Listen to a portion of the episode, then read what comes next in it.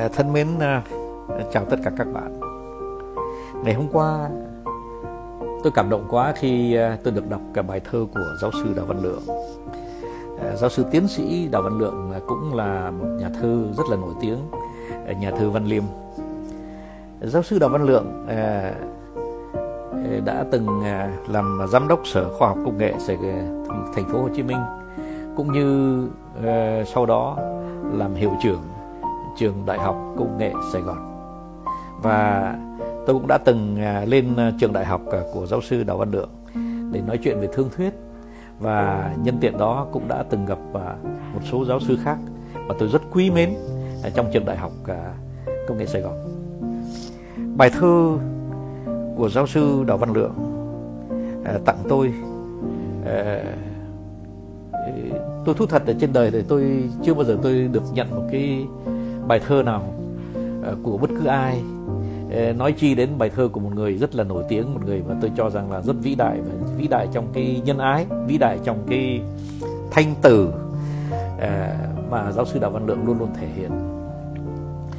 Và tôi cũng bật ra vài câu thơ. Nhưng mà các bạn ạ, tôi không phải là nhà thơ, mà tôi cũng không phải là một nhà văn.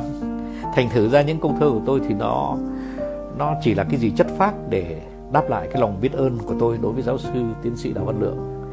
À, nhất là khi giáo sư Đào Văn Lượng đã ra Đà Nẵng tham gia vào cái nền Đà Nẵng và từ đây đã thuộc vào gia đình cái nền của tất cả chúng ta. Thế thì ờ, tôi xin đọc nhé bài thơ mà tôi uh, tỏ lòng biết ơn thầy Đào Văn Lượng.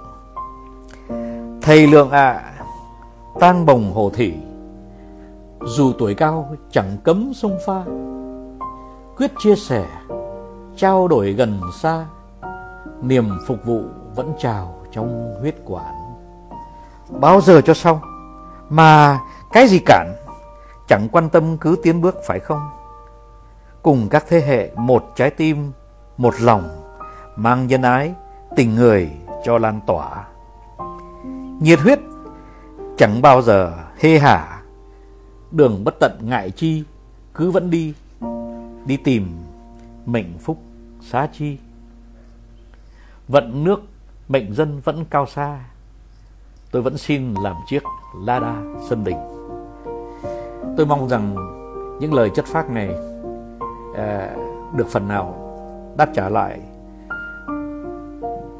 và đáp trả lại cái tình Ờ, tình cảm mà giáo sư Đào Văn Lượng đã tặng cho tôi.